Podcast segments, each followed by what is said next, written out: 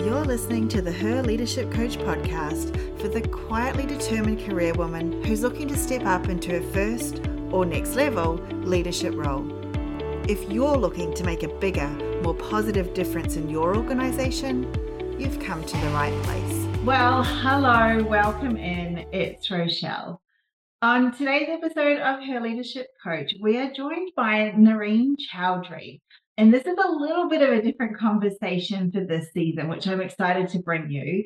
Nahrin is a is in a leadership role and she also helps leaders to be leaders. So Nahrin, welcome to the podcast.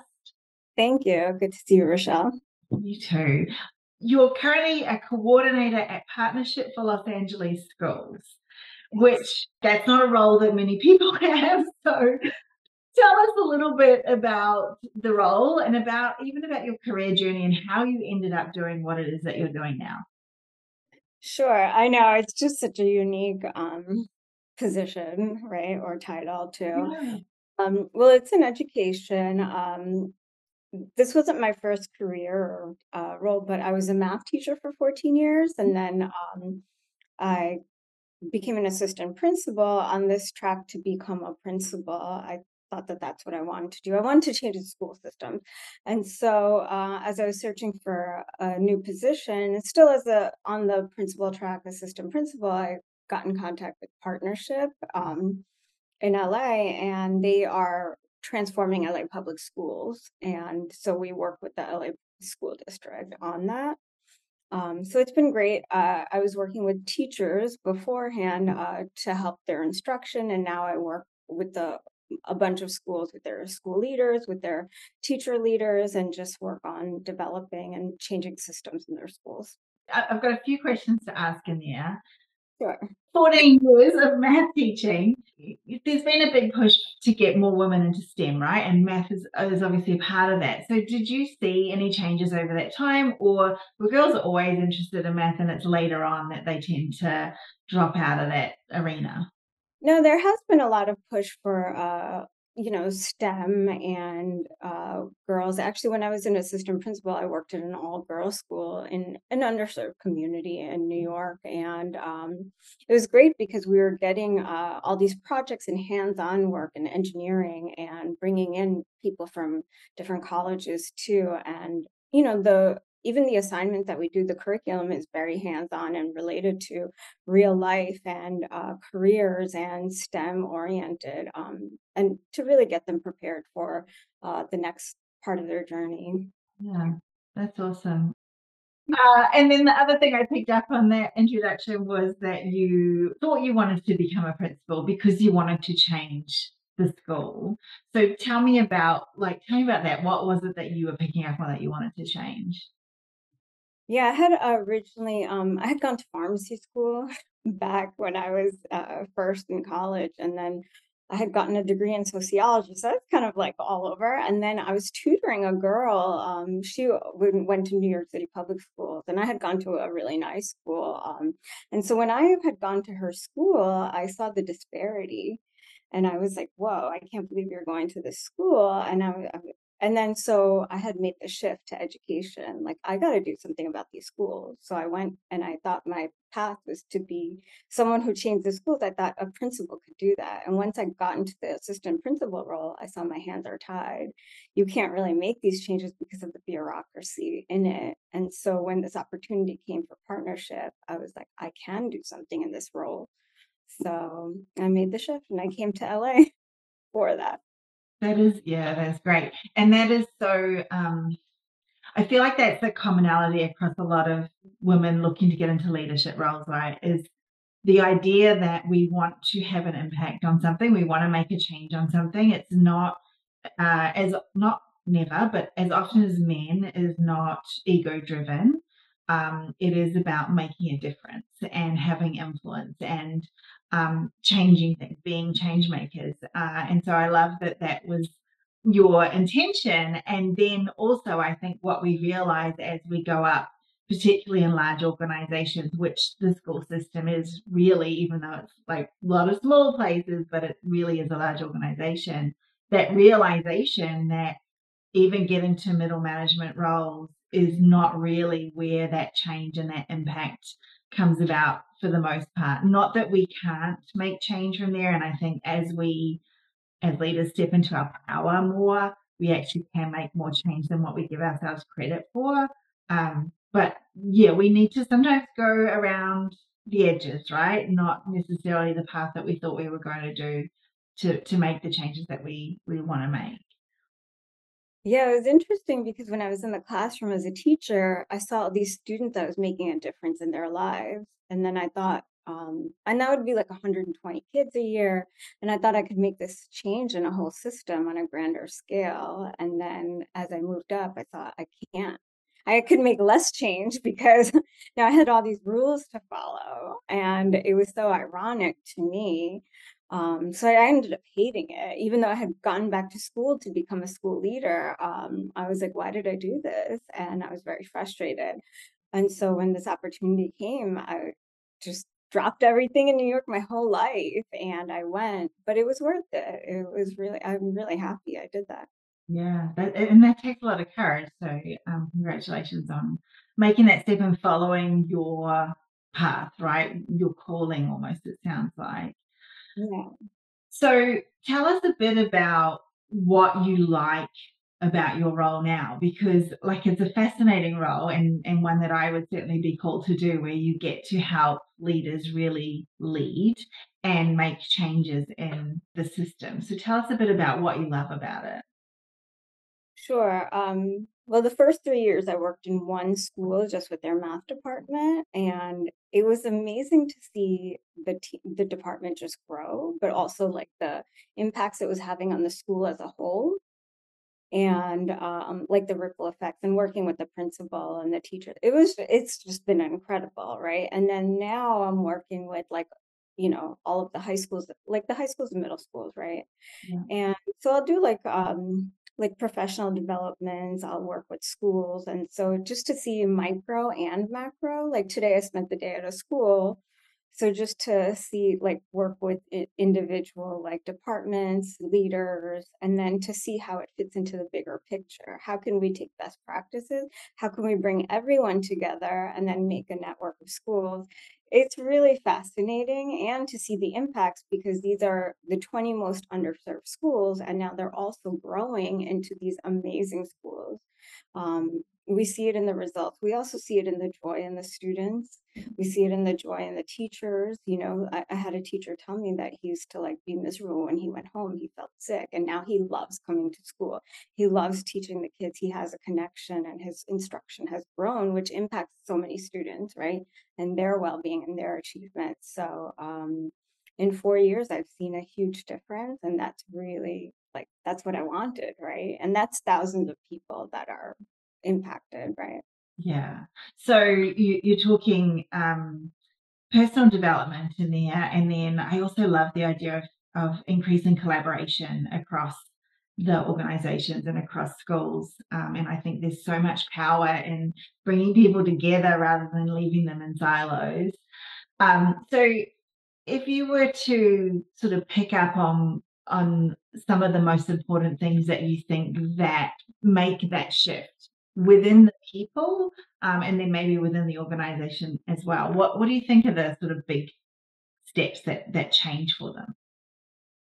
Um, something huge was that uh, my first year we implemented a brand new curriculum for math right and that was uh like we were pretty much one of like the pilot school and so i had to uh coach teachers on their instruction and also like um you know work with the administrators to have everyone understand it so that we can observe as well and coach them on their instructional practices because of the uh, their growth. And we saw the results of how much growth in students um, just in their performance and in the classroom their engagement. It, now it's been adopted to every la school. Wow. that's like yeah like thousands of schools. We have the second largest school district in the country after New York. And so now, because of the work that we've done and the results that we've proven, it's made a ripple effect on everyone. And so now we've changed the whole system. Um, and so uh, that's been wonderful. Uh, you know, just coaching um, teachers, teacher leaders, uh, leaders themselves. So that and that's that takes a lot of work because you can't tell someone what to do. You have to like coaching is like um, a whole a whole different ball game in itself. Um, you have to build a lot of trust. Um, and then the other part is like that a lot of work that I've been doing is uh, data, data driven uh, work. And so just, you know, when you give someone data, like it's just numbers, right? How do people learn how to read it? Now I can analyze it and like tell you the results, now tell you what to do, but that's not going to help you because I might not be there tomorrow. So it's like teaching like hundreds of people like how to do it and how to do this on your own and developing protocols developing protocols for yourself and for your team right and so that's been really rewarding to see you know some capacity building on that end so mm. that's been really nice and um seeing the growth in that. Yeah that's fantastic. I love um uh, like both of those things the coaching as a as a leader right that is such a key skill now. It's no longer that you know do as i say and not as i do which is what it used to be. It is really about um, becoming a, a master coach as a leader and helping them find their own way and learn their own lessons and bring out their own wisdom. Um, and like you said that's how you get buy-in. They don't otherwise they're not really bought into whatever it is you're saying. Um, and then i love the, the use of data. Uh, that is definitely what my my day job is all about data and digital. And you know it is a world now where we have to understand data what be able to analyze it be able to critique it like look at it like um, is this really telling the story that it looks like it's telling and where is this data coming from and all of those critical thinking pieces around data are so key in the in the world that we live in now as opposed to what we used to live in yes Exactly. So, yeah, it's made and it's making a huge difference, and we're seeing so many changes. So I'm excited. yeah Um, and it's it's amazing. Like I'm 20 years into my career to say that like where I was 20 years ago and my passion and where I am now, it's more. where it's like I know people in their careers where they've never felt that. Um, so yeah, I feel grateful. Mm. And so, uh, like that would be a good thing to sort of look into is is how do you think you've connected with that? Um, and, and I'm assuming it's changed slightly over the 20 years, but how do you keep re-energizing that passion and um, you know bringing that into your work because that's what we all would all love, right? To be connected to our passion and then also the change that that creates in us and the change that it creates in our team when we when we're able to bring that along so how do you think you've been able to do that Yeah, I mean, I've changed a lot and you know what leadership has meant because I've always I've been a teacher leader when I was uh, earlier in my career. And one of the pieces of advice that one of my mentors gave me is like, what are your core values and how are you showing up like for them? And I've kept it in my phone. So no matter what phone I get, I put it back. yeah And I'll always look at it and say, okay, are these core values still true to me or do I need to make an adjustment? And sometimes I do need to change. Um, I, I mean, I've grown 20 years, I'm older, you know, um, I've learned. And so if I feel like this is not working for me anymore, or even if this job isn't working for me anymore, I have to make some changes, or I have to make changes in myself too. And I've gotten different mentors too, because they serve different purposes. Um, so yeah, just keep evolving, keep learning, keep growing. I've gone to different programs, um, even after I've gotten two masters um, in math and in leadership. I did a woman in leadership program last year, and that pushed me to grow as well. And uh, I've, you know, just evolved as a person. So I think that those things help me. yeah i love that i think um i, I love the idea of i mean yeah I, I teach the idea of understanding your values like that is a really important thing that so many women just don't take the time to understand at all. And then checking in on them regularly, I think is like you said, as you grow and as your circumstances change, your values will change. Uh, and then I also like being able to, I guess, one of the things I've learned is even if you're in a role where maybe you're not feeling that passionate, if you can look at your values and attach them to the role in some way, whether it's slightly shifting it to being, you know, if like one of my values is learning new things. So um, being in digital is the right space for me, but also even when I'm not in digital, uh, I was still making sure that my role included learning new things. So even if you're not in your most passionate role right now, being able to understand your values and tie them into your role somehow, bring them into your role somehow, can make your day that bit much better, right? Than than not having any connection to your values at all. Yeah, exactly. Yeah. Um, so it sounds like your role is is amazing. What do you feel in your career journey? Where do you feel like you had to sort of face a challenge and overcome it? What was the sort of biggest challenge you feel like you've been through and, and how did you overcome that? Um, I think a huge challenge in my career in education was I was in a job that it was not working for me. um, it was my assistant principal job, and it was, um, you know, I had gotten this job, and I felt I was very lucky because, um, you know, it, was a hard search for a lot of people, and um, I was miserable. Not, it was the hours, but it was the principle that I was working for too. It was very toxic. Um, so I had a mentor at the time, um, and he would come in and observe me. And I said, I just don't, I can't work here anymore. I'm depressed, I'm crying, and that's not me and he said just write it out. And I, I had talked to her many times as a constructive conversation even with our mentors and it was just making it worse.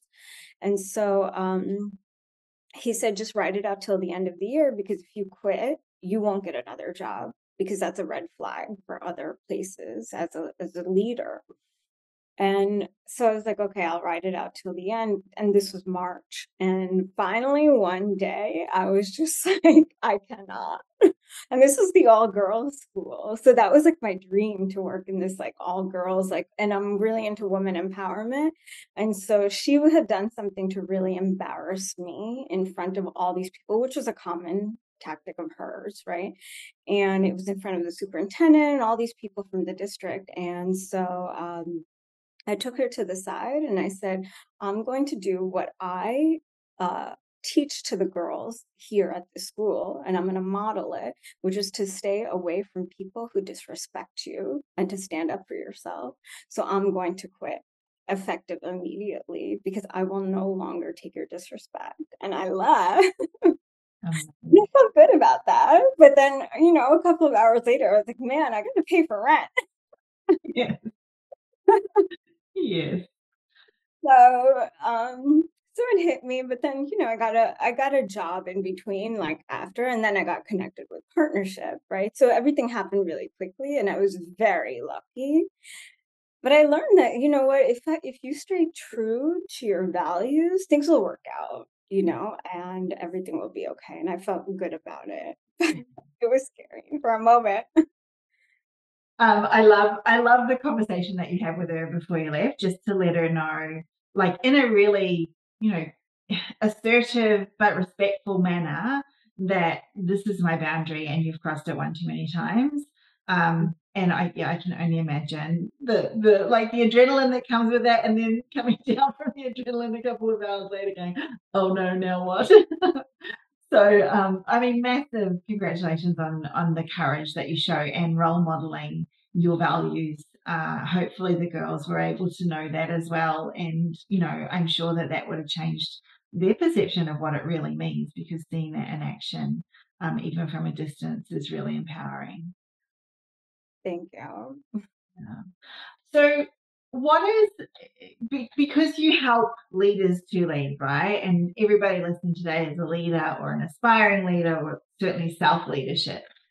So, what is one thing that you wish the leaders that you're teaching or just leaders in general really understood? I think like two things like again being authentic, right, is really important and being empathetic because sometimes uh and I see it a lot like sometimes you're out of the classroom, you forget what it's like to be a teacher. Um, so just having a lot of empathy and being a listener. And I think we see it a lot after the pandemic too, right? There's a lot of like, you know, mental health issues too. And then going back to work is like a struggle for a lot of people going back to the office. So just taking that into account into what what are the out of the box options that we can have to ensure there's productivity. Also, people are taken care of and cared for, right? Those are really good things what's your take on authenticity? Like, how do you do that?